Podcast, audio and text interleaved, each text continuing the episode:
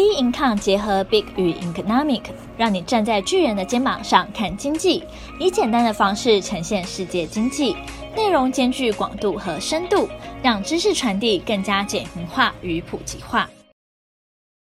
各位听众好，欢迎收听投资前沿新观点，今由我们财经诸葛 David Chen 向各位听众聊聊行情稳步健全，细心布局好标的。美股这两个交易日目前看起来是表现得非常的正常。上周的礼拜五这一根红 K 之后，礼拜一休市嘛，哈，二三很明显的这两根感觉上基本上来讲呢，就是一个压盘的一个动作。那在这个地方为什么要压盘？这个我们之前都已经解释过了。这个表现的就是一个很合理的状态，因为它前面呢连续涨了。有五个交易日连续上升的五个交易日之后，这个地方必须要说稍稍微做个压盘动作，而且这个压盘基本上来讲也属于呃不会有太多往下杀的的这个，因为几乎都有下影线，而且它下杀的力道没有很强。那为什么要这样子一个来看？就是说后面那它会怎么走？好，目前我们当然同步去看这个费半跟纳斯达也在这个地方做出一个很明显一个 W 的一个底部的一个态势。所以，以全球的股市来讲的话，在这个地方，你看他们大部分的一个指标都已经出现了一个下面有支撑的一个动作。美股在这个位阶上来讲，我觉得因为前面它走走的比较强，事实上我觉得它应该多走了两根红 K 啊。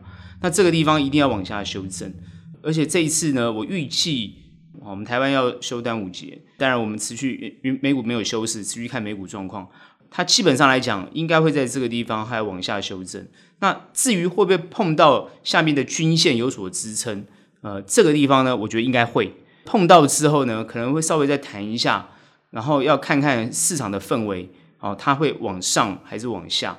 那基本上来讲，我觉得它不会这么快的往上冲，因为它基本上在这个位阶上来讲，哦，不需要。那我们从什么角度去看它为什么不会在这个地方往上冲？我们就来看一下，应该说这一周吧，就是说，呃，拜登做了什么样的动作？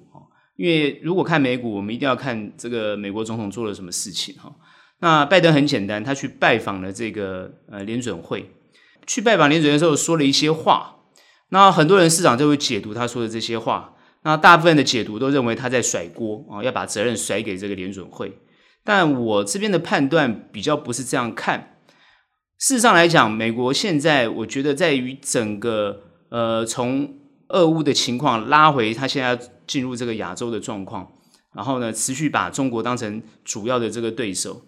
目前的整体策略的看这个局面看起来，哦，美国布了这个全球的这个局，应该其实没有太大的一个呃意外。它的重心还是放在亚洲，而且目前它的重心还是放在到底这个经济。也就是说，后疫情时代，因为现在疫情没有说完完全全的掌控，但是呢，已经慢慢缓解。然后疫情之后，就是要慢慢的这个经济要慢慢复苏。可是你经济复苏又碰到通货膨胀。如果说经济复苏碰到通货膨胀，那就很麻烦。因为你如果是因为通膨的关系，以至于你必须要压抑经济发展的状况，那你后面的经济就很难起得来，因为你一定要压抑通膨。我们再看最近的状况，比如说包含原物料的下跌，然后包含这个粮食的价格往下跌，呃，石油的价格目前在一百一十四块，好，在一百一十几块左右。那前前阵子涨了一百一百啊一百二，然后它现在又修正回来。那在这个地方涨涨跌跌的过程当中，很明显感觉出来，它这个地方是一直在努力压抑着这个物价，包含压抑的油价，压抑的全球的通膨。压抑全球的通膨，其实主要就看联准会的态度。如果说联准会太鹰派、太紧、太急急促的升息，然后呢，或者是急促做的动作，那它就会让市场做很空的解读。那当然，同时间会去压抑这个通膨的问题，但也会灭掉了这个经济复苏的种这个火种。所以当然是不愿意发生这种情况，所以他一定要让经济复苏这件事情。哦，要走得很稳，所以目前看起来，它在亚洲地区，当然先从我们看到这个 QUAD，就是它的四方会谈的这个联盟哦，印度、日本、澳洲啊，四四方会谈的联盟啊，这是安全的部分哦，类似在亚洲地区要建立一个小北约的一种感觉啊，很多的政治分析师都是这样认为的哈，要建立一个小北约的感觉，那这个我认同哈。所以呢，这是安全的部分。那安全的部分，它要延伸出经济的部分，好，就是 IPEF 现在这个最新的这个印太经济架构这个部分，我们上周已经分析过。那它的策略是这个样子，但它要先回过头来，先稳固联准会，也就是说全球的经济，因为他知道联准会的决策会影响全球，联准会的利率调调升调降也会影响全球，所以他回过头来先稳固联准会。那他到底讲了什么啊？哦嗯，IPEF 我们待会再说。我们先看他到底讲了什么。那细节内容你们会去看。我觉得他讲了一个很重要的重点，就是说联准会你的任务，你联准会最大的任务就是解决通膨问题。联准会重要的任务除了解决通膨问题之外，包含就业情况啊，包含后面的经济情况，也同时要关注。他不是下命令，他去了这个地方，他又讲了，就是说我必须。哦，就是说，诶，我美国政府是很尊重你联准会的这种独立性，也就是说，他透过这样的一个表态，要让全世界知道说，诶，这个决策都是联准会因为国际情势的关系做了一个独立的研判、专业的判断，而不是我美国政府在后面的指手画脚。事实上，这个是有趣的状况，我们之前一直一直分析过了哈。过去其实这个角色是没有错的。啊，也就是说，美国政府不会干涉联准会的动作。可是现在大家都看得很清楚嘛。从这个零八年海啸之后，Bernanke 当这个联准会主席之后，你完全其实就是配合美国政府嘛的动作。事实上，在 Bernanke 的角色来讲的话，Bernanke 的角色来讲的话，他当时还是蛮有独立判断的想法。好，还蛮呃，因为刚好是碰到这个呃过渡啊，包含。这个奥巴马要接接任的这个情况，也就是说，从共和党过渡到民主党的这个情况，那这个地方啊，也就是说，呃，奥巴马是尊重这个 Bernanke 的这个决策，所以感觉给 Bernanke 一个很独立的决策，然后以至于走过了零八年海啸。所以事实上来讲，给联准会独立研判的这种角色是有必要性的。而且是客观的，因为他如果从专业的角度去做决策，不管是升降息，或者是做这个呃这个缩表啊等等这些动作，那这些东西都是从专业的角度去判断，比较能够让全球哦去接受。但是过呃如果说是配合美国政策做动作的话，那这个时候大家就会觉得是你美国政府只是自肥啊，就是为了你自己的。的情况呢，啊，来影响了全世界。事实上，呃，美国现在如果从 QE 之后，呃，一直发展到现在，哦，如果包含川普执政这四年，其实对于新兴国家来讲，那个压力都非常的大，哦，压力都非常的大。所以，美国的美元的强劲，哦，以至于造成很多国家货币的贬值，造成他们这个进口的压力。好，当然出口是有利，可是因为如果说呃，出口的外汇它没有累积的很多，对它国内经济的伤害其实还是蛮大的，因为它的货币是贬值的，所以以一个出口的状况来讲的话是没有问题，但是一个内需的状况来讲的话就问题很大。那通常比较弱小的国家，它内需是很需，就是很需要被人家救助，也就是说它内内需，它它国内生产能力很差，经济活动很弱，所以它必须要很强大的这个呃货币来支撑它做内需的动作。但往往他们国内国力因为弱，所以货币又很差，又又没有力量，那当然哦，国家的国家的经济就很萎靡啊，那就需要别的国家的援助。那像这种情况就会造成一种呃，也就是说，现在大家所观察到的就是贫富差距越来越严重，也就大国越大，小国越小的这种情况。事实上，整个经济局面就是这个样子。那又加上最近从疫情一直延伸到现在。哦的这种战争啊，这种油价的飙升啊，你就很明显的看到这种情况会越来越恶化。其实 M F 已经警示，就是说后面的经济其实基本上是呃会衰退的，已经警示全球了。就是说，基本上看到的这个整个数据状况，后面的经济是会衰退的。他也是要同时间提醒各个政府，就是说，你今天如果是政治一直凌驾于经济的话。那你的经济一直就是很不好。如果尤其是很谈这种什么呃选举啊、民族啊这种这种东西，然后必须要去做这个这个呃，比如说呃跟别人竞争或或者走到像乌俄这种战争或者俄乌这种战争这种情况的话，那就是非常的严重。所以警示没有用，感觉那个路线一直在走，大家为了历史啊，为了这个权力，不断的在这个地方哦做了这个伤害经济的动作。事实上来讲。很多经济学者也都很悲观后面的情况，所以现在美国政府他就是把这个眼光从呃乌俄战争或者俄乌战争这个情况的眼光把它拉回来。反正现在大家已经有有共识了，这个战争会持续下去，不会那么快结束。不管是俄罗斯最后胜利，还是乌克兰胜利，他终究没有赢家，他终究不会有赢家，而且。美国现在的策略已经很清楚了。第一个，我不绝对不会派兵；第二个，我会不断的援助乌克兰。然后这个情况呢，已经很明显的，不管是武器或物资，他就要援助乌克兰，让他打一个持久战跟长久战。然后他的目标就是要削弱俄罗斯。他他这个东西不是我讲，是全球都已经有共识，他要这样做，而且他也同步的让欧洲知道，欧洲的安全要欧洲自己来解决。我美国能够援助的部分，除了道义上之外，如果你要我派兵这件事情，我觉得美国人民已经有很强烈的共识，不大愿意做出兵的动作。这个我就不用讨论到底现在台湾 到底什么样的角色了。所以美国政府其实很清楚知道，他对于出兵这件事情其实已经没有那么的愿意做动作。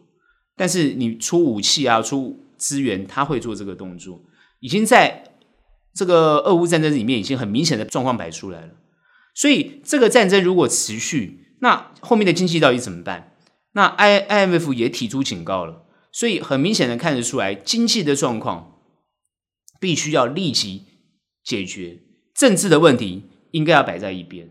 现在我觉得美国现在应该要把这个东西当成一个很明确的态势，当然，因为政治通常都谈到安全性。所以同步也要把安全性做好，所以他把目标移到亚太地区，而且他非常理解我。我觉得整个拜登政府的智囊也好，或他们的这个呃内部的共识也好，我非常清楚知道他们，因为现在大家对他们批评很多，但这没有关系。我我只是觉得他们其实呃内部已经很清楚知道他们要做什么事情，而且我觉得共和党跟民主党基本上几乎有共识。而且这个共识已经很明显了，他们觉得俄罗斯这个问题其实要留给欧洲，他美国其实已经不搞这个什么呃美美俄什么什么冷战了，他不搞这个，他几乎把重心其实移到亚太来。哦，包含你现在这个他从阿富汗撤军，他已经宣告世界，他对中东问题他其实已经没什么兴趣，中东问题就留给以色列去自己处理了。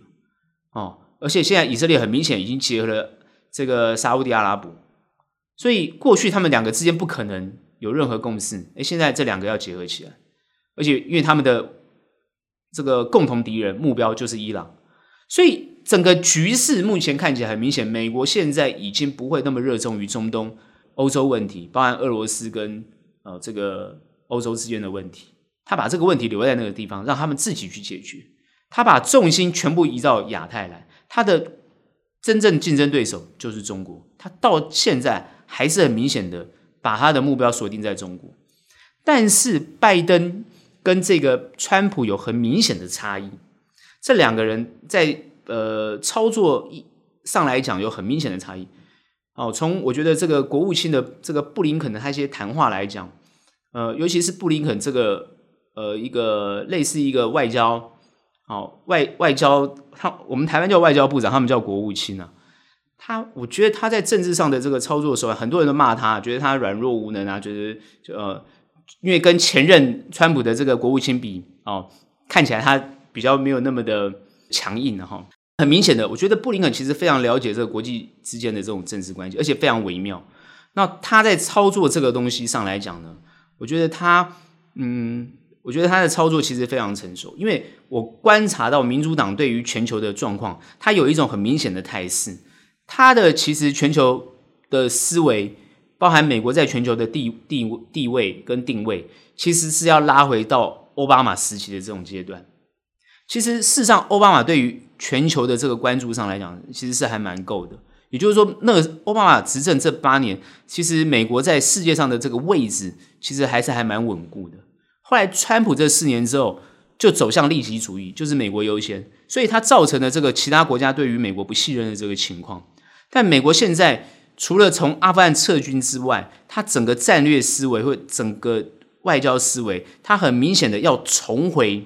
整个世界的这个中心，事实上很明显，他要重回世界，但是他认为他重回世界的中心，不是用一种比如说武力或者是一种侵略的行为哦，不是，他是希望透过一些谈判，透过一些呃吓阻威吓的动作来执行，然后他要让全世界知道所谓的民主价值跟秩序的概念。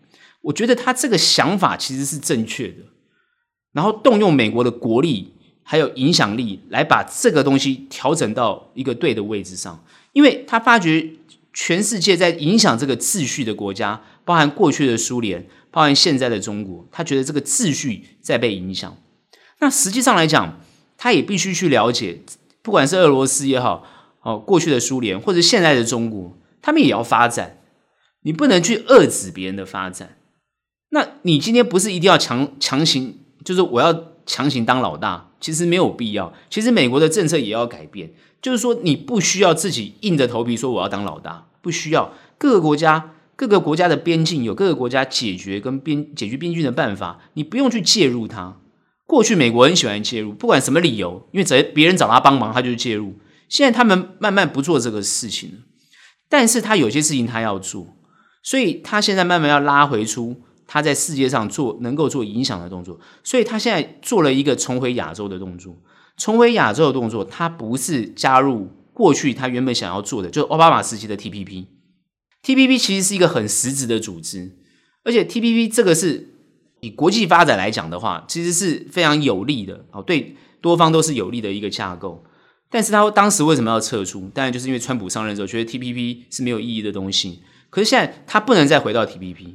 所以他从安全性来讲，他做了这个四方会谈的动作哦，Quad 的动作，印太 IPEF 这个这个组织，他现在要做这个东西。可是 I IEPF 其实很多人不看好的，目前我看很多分析是不看好的，因为它没有实质的利益哦，跟 ASEP 比起来是完全没有这个实质利益。就 ASEP 是有中国的，IPEF 是没有中国，是故意把中国排除的。那其实，在这个整个架构上来讲，其实中国当然看起来也很冤呐、啊，就是你干嘛一直针对我呢？事实上，很多国家都愿意跟中国做朋友，愿愿意跟中国做生意哦。尤其是我刚刚讲的这些经济组织架构里面的哦，像现在这个 CPTPP 哦，就是前身是 TPP，那现在 CPTPP 中国也也要申请加入，我们台湾也要申请加入。那其实台湾加不加入这些已经没有意义了哦。其实这些组织都不会把台湾加入进去，因为只要有中国哦，都不会有台湾。所以台湾也不要多想。那我是觉得这个经济的发展，如果把重心移到这个地方来的话，那我们就很明显的啊细节呢，各位大家自己去看。我只是说这个政策是对的，就他现在走的这个动作是对的。哦，虽然没有实质的意义，但是它不含包含把东协啊，包含把亚这个亚太太平洋国家的亚太地区的国家通通纳进来，哦，成立这样的一个组织，或成立这样的经济架构。做了一个很明显的动作，就是说我的重心要放在经济上面。那如果我重心是要回到经济上面，那这些国家因为现在慢慢要赶快起来要发展，虽然大家在讨论就是说啊，对半导体不好，对谁不好，对谁不好。其实不管对谁好不好，因为总是希望不要有一枝独秀的情况。因为如果说有一枝独秀的情况，那就会造成，比如说像锻炼，比如说像这种碰到危险的时候，它没有办法有补救的情况。所以它一定要能够分散。我看美国政府去学 Apple 吧。各位要知道，Apple 的策略很简单。Apple 其实呢，它不会只做一家的供应链，它会同时扶持第二家、第三家，因为它同时间可以去压低价格。所以 Apple 在下单的时候，它都很清楚，我不会只下一家单子。这个你可以从红海上看得到，它有时候拿到单子，拿的有时候拿不到单子，因为它会 Apple 去赔时的立讯。那你看它整个策略，其实美国现在慢慢学的这些企业家的动作，就美国政府现在学的企业家的动作，就是他不会把一个宝压在一个地方，他会分散。那看起来这个组织的架构的目的，也就是为了让经济后面比较好。所以回到我们看到这个行情的动作，如果说今天联准会已经很明显它有独立性，那今天有独立性就要从专业的角度去判断，那到底对经济怎么样比较好？他的决策怎怎么样做？也就是说，很多人会讲说啊，今年一定会升十一码，要最一定会升九码，要升几码？谁又阴啊？谁又割？那都没有意义。每次都讨论这些，然后就看着指数影响来影响去的，我觉得浪费时间。可是我看所有的资讯都在看讨论这个，我看最近很多法人也在讨论这个。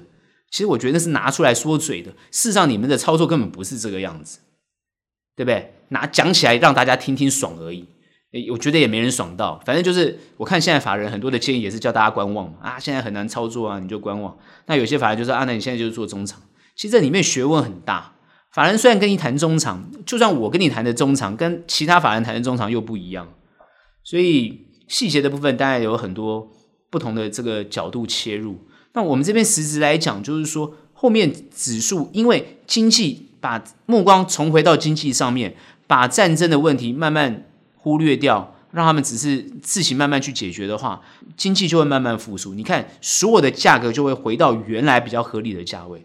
我最近看，他还连这个投信通会的理事长那个张喜，他会讲说，一百多块的油价是合理的价位啊，不要超过，比如说一百四、一百五就好。我觉得这很有趣哦。也就是说，好像大家现在都要必须接受一百多块的油价。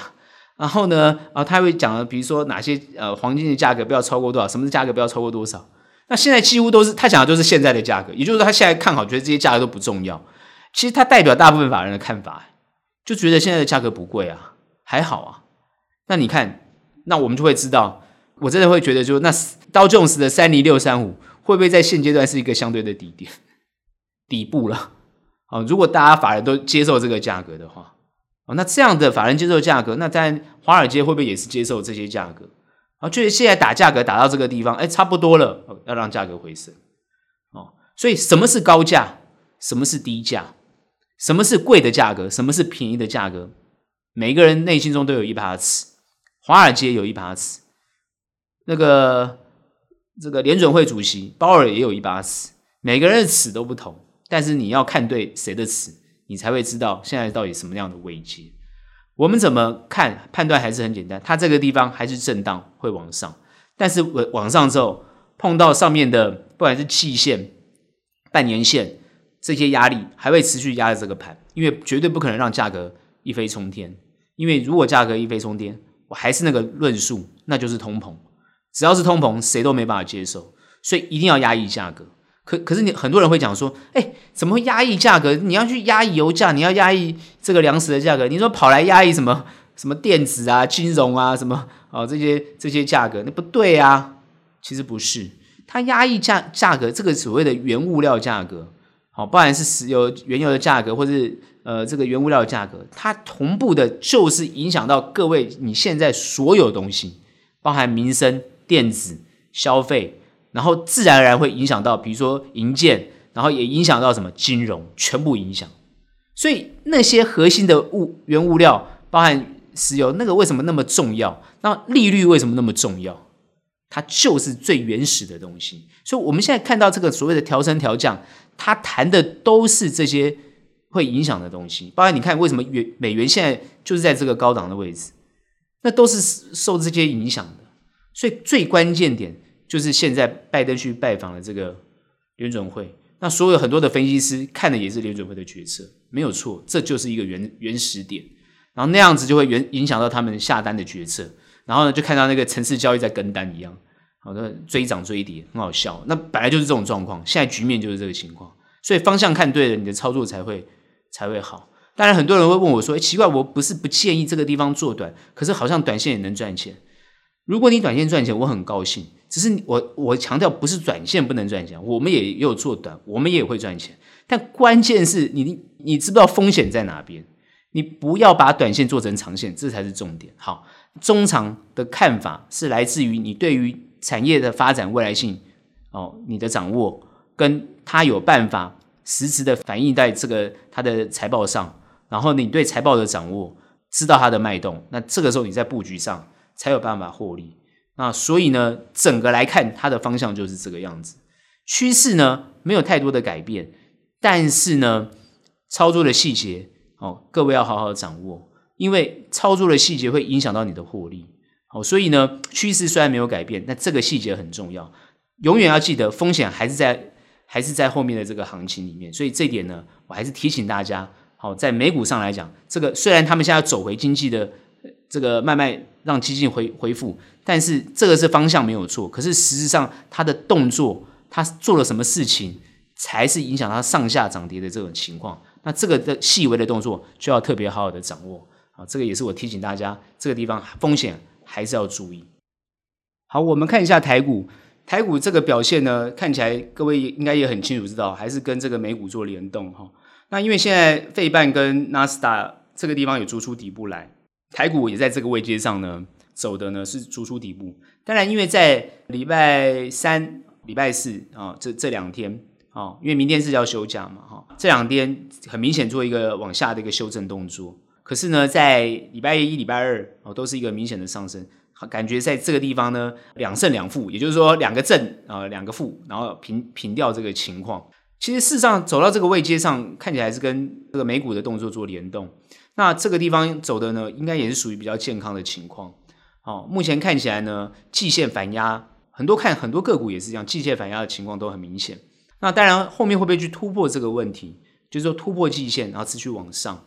我觉得这个地方回档很健康啊，这是表现非常好的。就是海股现在一定要在这个地方做回档，再一步往上攻，不要走得太急。哦，最近很多人讲，尤其在礼拜二的时候，哎，会不会冲破这个季线啊？等等这些一直问。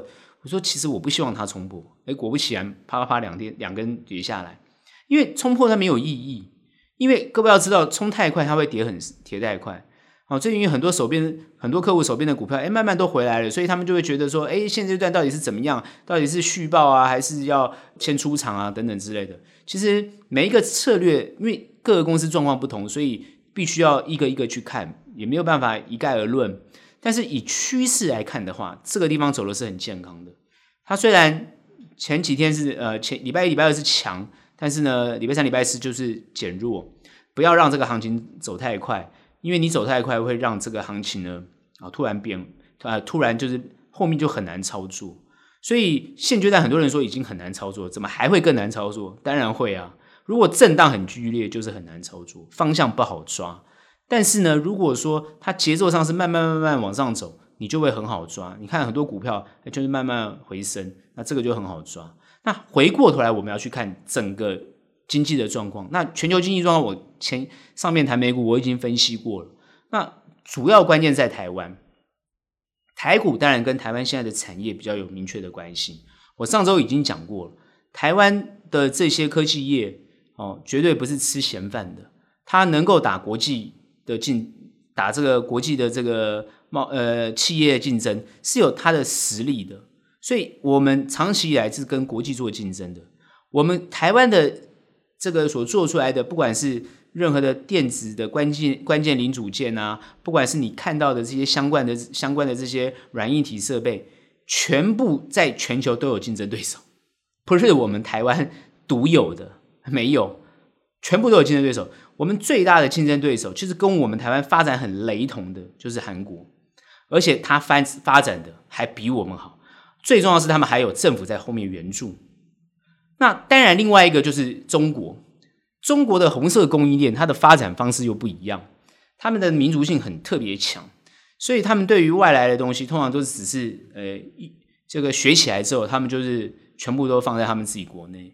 所以很明显的感觉出来，就是说，呃，中国它未来走向是一个很强强调自给自足的概念啊，因为它受不了，就是说，当跟别人合作的时候，尤其像这种欧美国家啊，这种跟人合作的方式，是那种呃中国的民族性比较没有办法接受的方法，也没有什么对错，那他们是觉得这样子还不如自己来哦，受到别人的哦，我觉得中国人很有趣。我我觉得美国美中之间的战争很有趣一个情况，就是美国很喜欢用言语来刺激中国，哦，他们很喜欢用这样的方式，感觉上是，可能是他们看了很多历史的资料，发觉中国人什么都好，看起来也是很勤奋，但是中国人有很大的问题，就是很讨厌人家看不起，所以他们就很喜欢用这种东西来挑衅中国，用那种很很强烈的字眼，哦，或者很很粗鲁跟粗暴的行为，哦，让中国觉得你这个美国人或者欧美国家的人士就是很没有礼貌、无礼啊，哦，因为中国一向认为自己是礼仪之邦嘛，哦，他们就会，他们对于无礼的人，哦，他们是绝对呢是不能容忍的，好，不能容忍，这样理解吗？这时候我就突然看到，如果各位会去看这些清朝的啊，什么这些宫廷剧等等之类的，好，各位要知道，当时不管是康熙啊，好，这个对于外国的使节啊，他们的通常的态度都是这样，他们的态度就是，你如果客客气气对我，啊，我也就客客气气对你，好，但如果说你对我不礼貌，那抱歉，啊，我直接给你断断绝。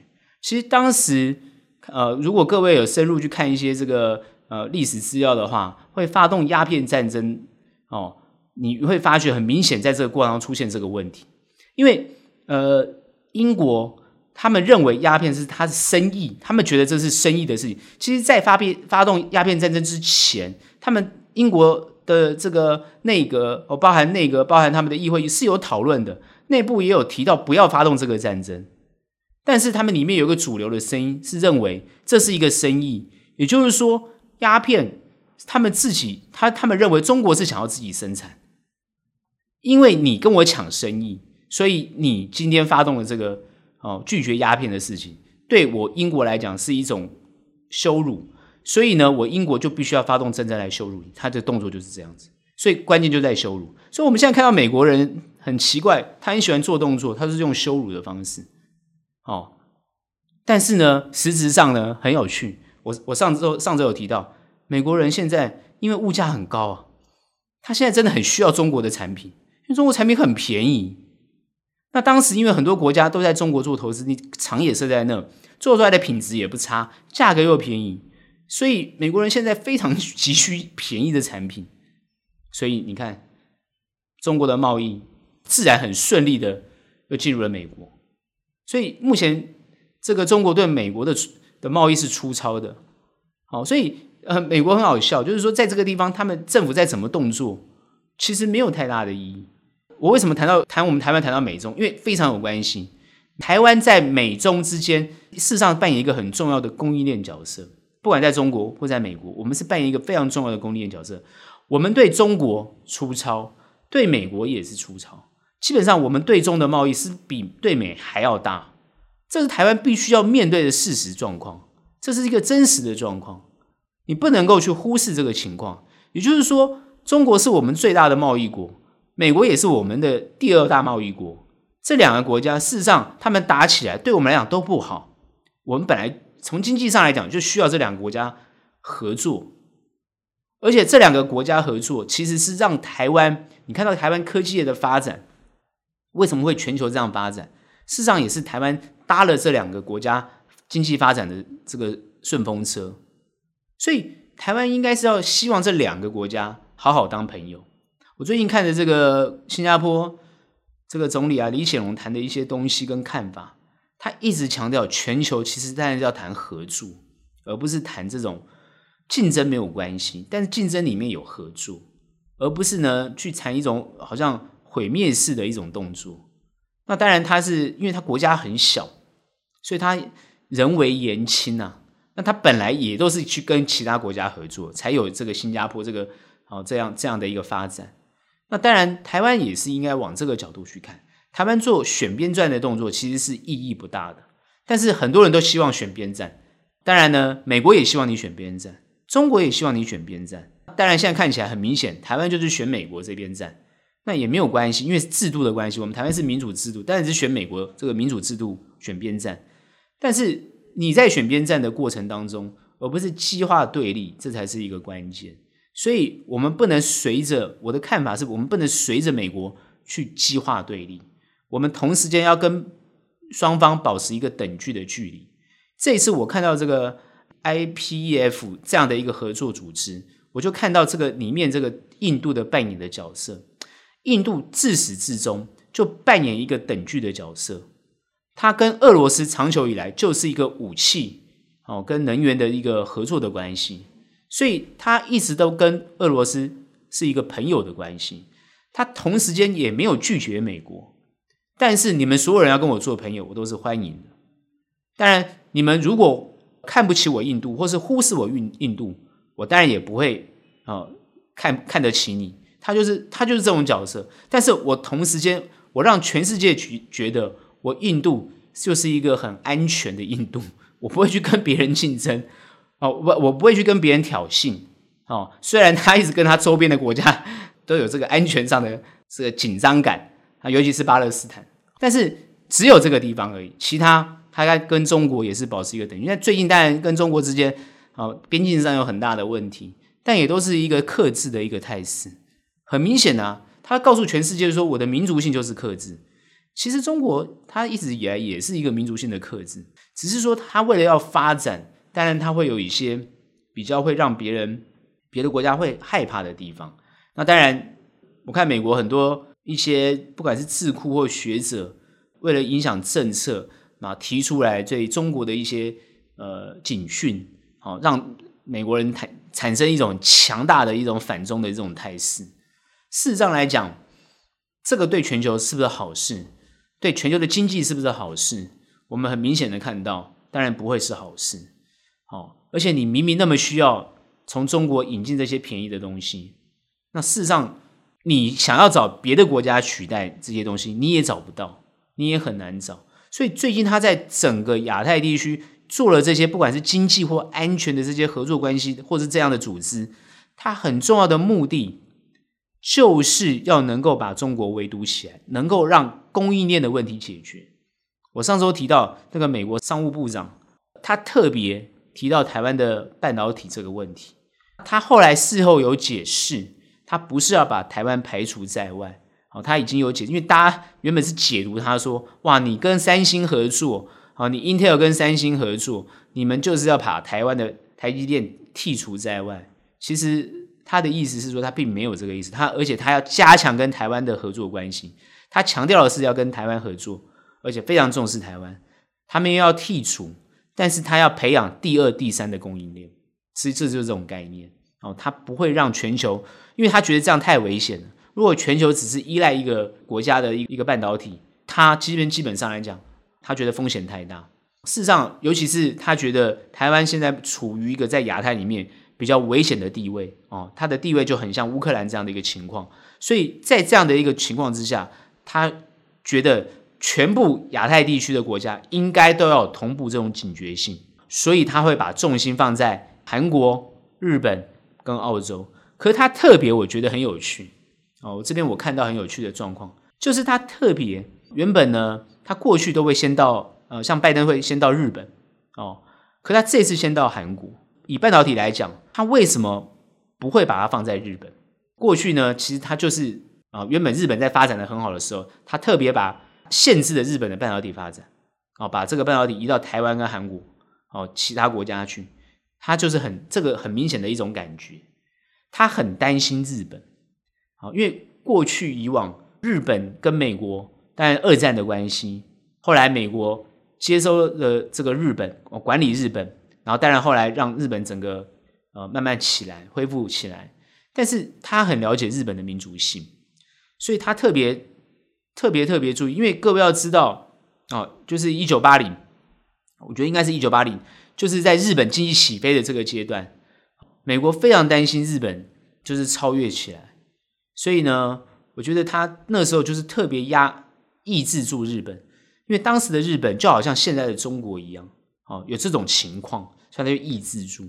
所以他他同时间现在在抑制中国的时候，他也不会让日本在这个地方发展起来，尤其是这个半导体。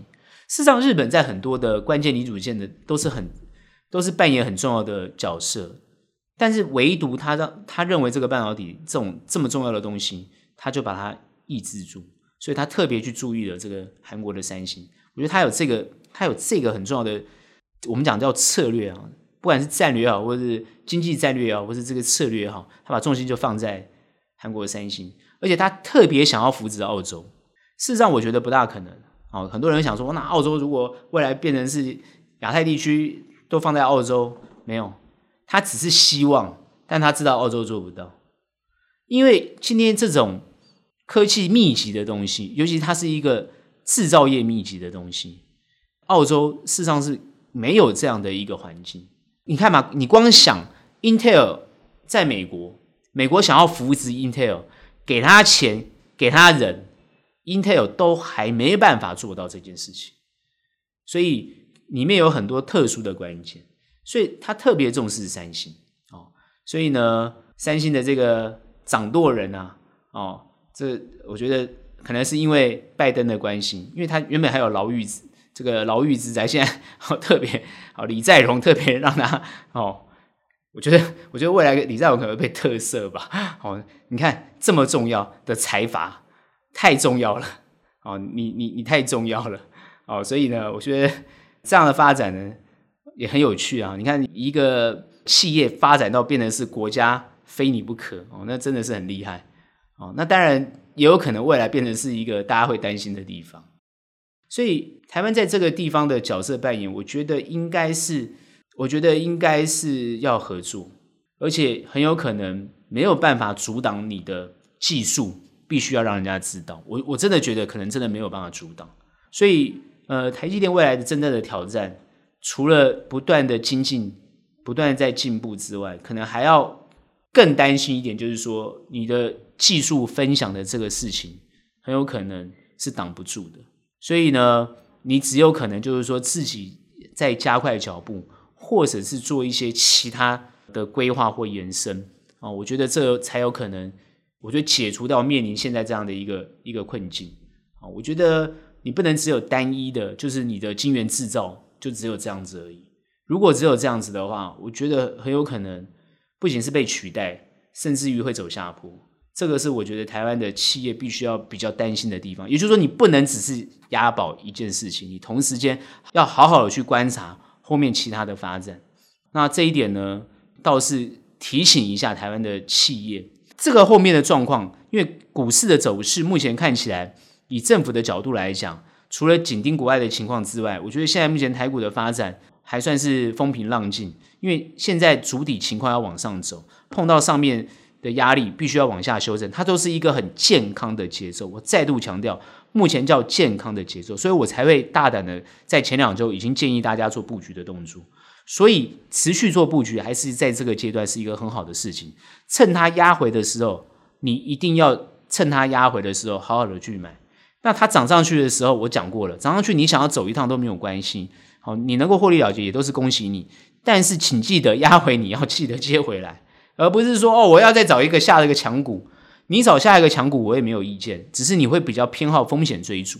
只是你如果要走比较安全的动作，你应该是等它压回的时候，好的公司做修正的时候，你应该去接去接受它，去去把它买回来。不要呢，东看西看的，又选择别的标的，后来发觉它又走的不对，呃影响到你的整体的效益。台湾目前的状况啊，疫情我们发觉北部的疫情已经慢慢有控制住了。哦，也就是说，现在我看每天在今天台就八九万嘛，就是呃以人数上来讲，要从六万啊、八万啊、九万啊、七万这样子跳动，然后呢慢慢在增加，死亡人数现在控制还是在一百多多位。那我觉得就是说这个状况。目前看起来是有趋缓的情况。我现在最近在观察，就是说一些诶商家人潮也都恢复了哦。那马上现在碰到这个端午假期，很明显的感觉出来，诶民众也愿意比较愿意出游。行政院呢也做了这个纾困的方案哦。那我觉得应该不是纾困啊，应该就是说哦，应该就是鼓励的方案，就是说让整个经济哦恢复的这个情况。好，那我觉得在这个角度上来讲是对的，所以说现在做的是一些对的事情。你看哦，前面我谈这个美国政府其实在做对的事情，因为我看我看大部分的评论都在骂哦，当然他的国内也在骂，骂拜登现在是这个民调最低，而且在其中选举，美国其中选举这一次我看起来民主党一定会惨败，好，现在大家都这样预估。那台湾的状况呢？我也是觉得政府现在做呢，虽然大家骂归骂哦。那我还是觉得现在做的动作呢，其实没有什么太出格的情况，也没有什么太太错误的地方。如果呢 他做的太错误的地方，我觉得股市马上就反应了。如果他现在看起来就是没有做太出的错误的地方，所以看起来股市没有太大的问题。虽然大家现在很多人在反映，就是说啊、底层的经济都很惨啊，怎么样怎么样？可是你看到从上一周的表现，上一周看起来就是慢慢在恢复。所以我会我会觉得，就是说，如果说大家的信心是够的，经济就是会慢慢恢复。好，那与病毒共存的这个角色就是对了。好，现在看起来，目前看起来，台湾的状况就是对。好，因为你看到那个人数没有不断的飙高，而且人数有慢慢的控制而往下。那之前谈北部很严重，疫情很严重，现在在中南部在扩散。那各位也看到，哎，中南部的人数慢慢也都很正，就是很正常的慢慢在在在提升。我们看到就是说，哎，青壮年基本上来讲，这，这无症状轻症轻轻症的情况都很明显。也就是说，这个 Omicron 的这个病毒不是大家所想象的说什么哎严重啊。然后我看很多人又在讨论什么猴痘症，还讲了一大堆。我我我不能我我可以理解大家的警示，我也可以理解这些什么卫生机构什么这医生出来的警告，这个我都可以理解。那我更可以理解就是说这些。失去生命的这些孩子的父母亲啊、呃，非常不能够谅解呃这个政府的政策，这我们都可以理解。但毕竟各位要记得，我们是两千多万人口的一个台湾，那两千多万一个人口，按照人口数的比例，各位去想一想，我们去想一想就知道了，一个几百万得到症状的人，那你实际上。轻症、重症啊，不，你其实像重症跟死亡的比例，这个比例到底，你觉得这个 Omicron 是多么的？你觉得它是一个很恐怖的病毒吗？对不对？我们去反思嘛。那 Omicron 明明很多专家学者就告诉大家说，它就是一个感冒，因为因为它就是新冠嘛。那新冠都这么久了，将近两年的时间了，难道各位还不晓得新冠它是它就是很类感冒的这种这种病毒吗？就这个还有什么问题呢？这个还要还要多么多么厉害的专家来解释吗？不是嘛？就是扯了那么多，对不对？讲了那么多，那你必须要给这些做事情的人一些一些支持，一些信心。所以我现在看到民众基本上开始开始呃出游，开始带小朋友出门，开始哦，像北市现在要恢复这个上课，我就觉得整个整整的种种的政策。这些都是对的，我现在看起来就是对的，好，所以我觉得经济没有那么差，这个地方能够筑底往上，非常的好，哦，台湾在这个地方股市能够筑底往上，非常的好。至于下一波压盘是什么理由，当然大家会讲啊，缩表啊等等之类，像我们刚刚没有谈到缩表的问题，这些事情，因为美国。联准会都已经很明示跟大家讲，他会做什么动作，所以我觉得各个国家的央行也都在严阵以待。台湾也都知道现在收资金的情况，那我们台湾的成交量也都不断的在修正。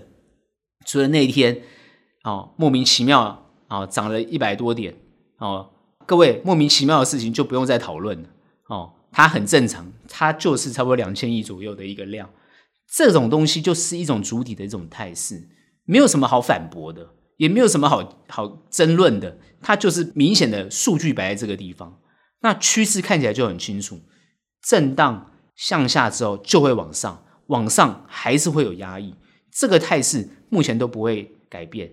就算今天突破了季线，季线破了，上面的反压一定会因为国际局势的关系持续压抑这个盘，不会让它涨太快，也不应该涨太快。去年五月份疫情结束之后，台股啪啦啦走了一大波，一个上升的行情，一直走到今年的一月开始下滑，大家傻眼了嘛？因为你疫情就不好啊，其就是疫情很严重啊，而且你还三级三级警戒啊，哎，奇怪，怎么后面你会拉这么大一波？那今年不会复制去年啊，绝对不会这样想，因为国际的氛围不一不一样。各位要知道，去年。它还在 QE 啊，还在不断不断的印钞啊。今年已经宣示了升息缩表，升息缩表，升息缩表。只要你今天很强，我就要压这个盘，而且还碰到通膨的问题，好，还有这个俄乌战争、乌俄战争的问题。所以不要一直觉得行情会一路乐观到天天长地久，千万不要有这种想法，也绝对不可以有这种想法。所以这个地方要谨慎再谨慎。好，那中长为什么可以？因为是你产业的发展，你本身财报很好，所以你有可能你的股票会跟行情走的不一样，是真的有可能的。那你就要选对股票。那这一点呢，还是提醒大家，这个功课是有必要要做的。所以现在我常常讲，很多人问我说最近是什么盘？我说最近是专家盘。啊，那很多人说什么专家盘？他要当赢家。好了，随便你，你想当赢家专家，我随便你啊。那我只是告诉你，所谓的专家就是说看懂行情的人叫专家嘛。不管他今天呃是什么样的身份，那你今天看懂行情的人就是专家。那看不懂的人叫鬼扯，那鬼扯那我就没意见。那那他就是那你就是会亏损嘛，就这么简单。那专家当然就是赢家嘛，还有什么好扯的？是不是？哦，所以我现在就跟你讲嘛，你你就是要专业一点，就这么简单、哦。那台股呢，不用太担心，我觉得没什么太大状况跟问题。哦，那呢，政府的政策呢，啊、哦，那就是说嘴骂一骂没有关系，反正配合一下政府政策，我觉得没有什么太大问题。因为现在这个政策看起来现在目前是对的。哦，我觉得他现在很多人很多专家都说要要拿澳洲哦纽西兰来比较，我觉得没有意义。你比较应该就是韩国。哦，我觉得韩国这一次。我看这个尹锡悦上任之后，动作哈就属于比较激进的动作。哦，那实际上来讲，韩国现在的这个疫防疫的政策，其实是呃文在寅在任的时候做决策的嘛。只是尹锡悦反而是要更更加速，他反而不是说呃你这样不行，他没有，他说哎要更加速。哦，我觉得他的态态势是对的。哦，反而我觉得日本这一波太保守，太保守。那更不要讲中国，中国是全世界唯一独一无二的哈，这个哦清零政策哦，那呃他有他的考量，这个没有意见。我觉得台湾其实就是看韩国就就是比较好，而且我们的竞争对手可各位一定要知知道，台湾的竞争对手是韩国，OK？你看他怎么做，我们一定要不要输给他哦，我们绝对不要输给他，就是我们的动作可能要更快一点，然后能够让我们赶快走出疫情，然后让经济整个恢复。啊，社会的经济恢复，然后我们对内跟对外，尤其是对内的经济，然后对外的出口这个地方稳固住，然后包含这些策略要掌握住，啊，包含外部的竞争，那这些都想掌握住。我我我会觉得第三季、第四季不要太悲观，对台湾不要太悲观啊。虽然很多人看到第三季、第四季都觉得不会很好，那是因为从大环境去看，从整个国际的经济去看，会觉得不好，但我反而。这个地方我会保留，因为我觉得还要持续再观察下去。好，那这是我对台股的看法。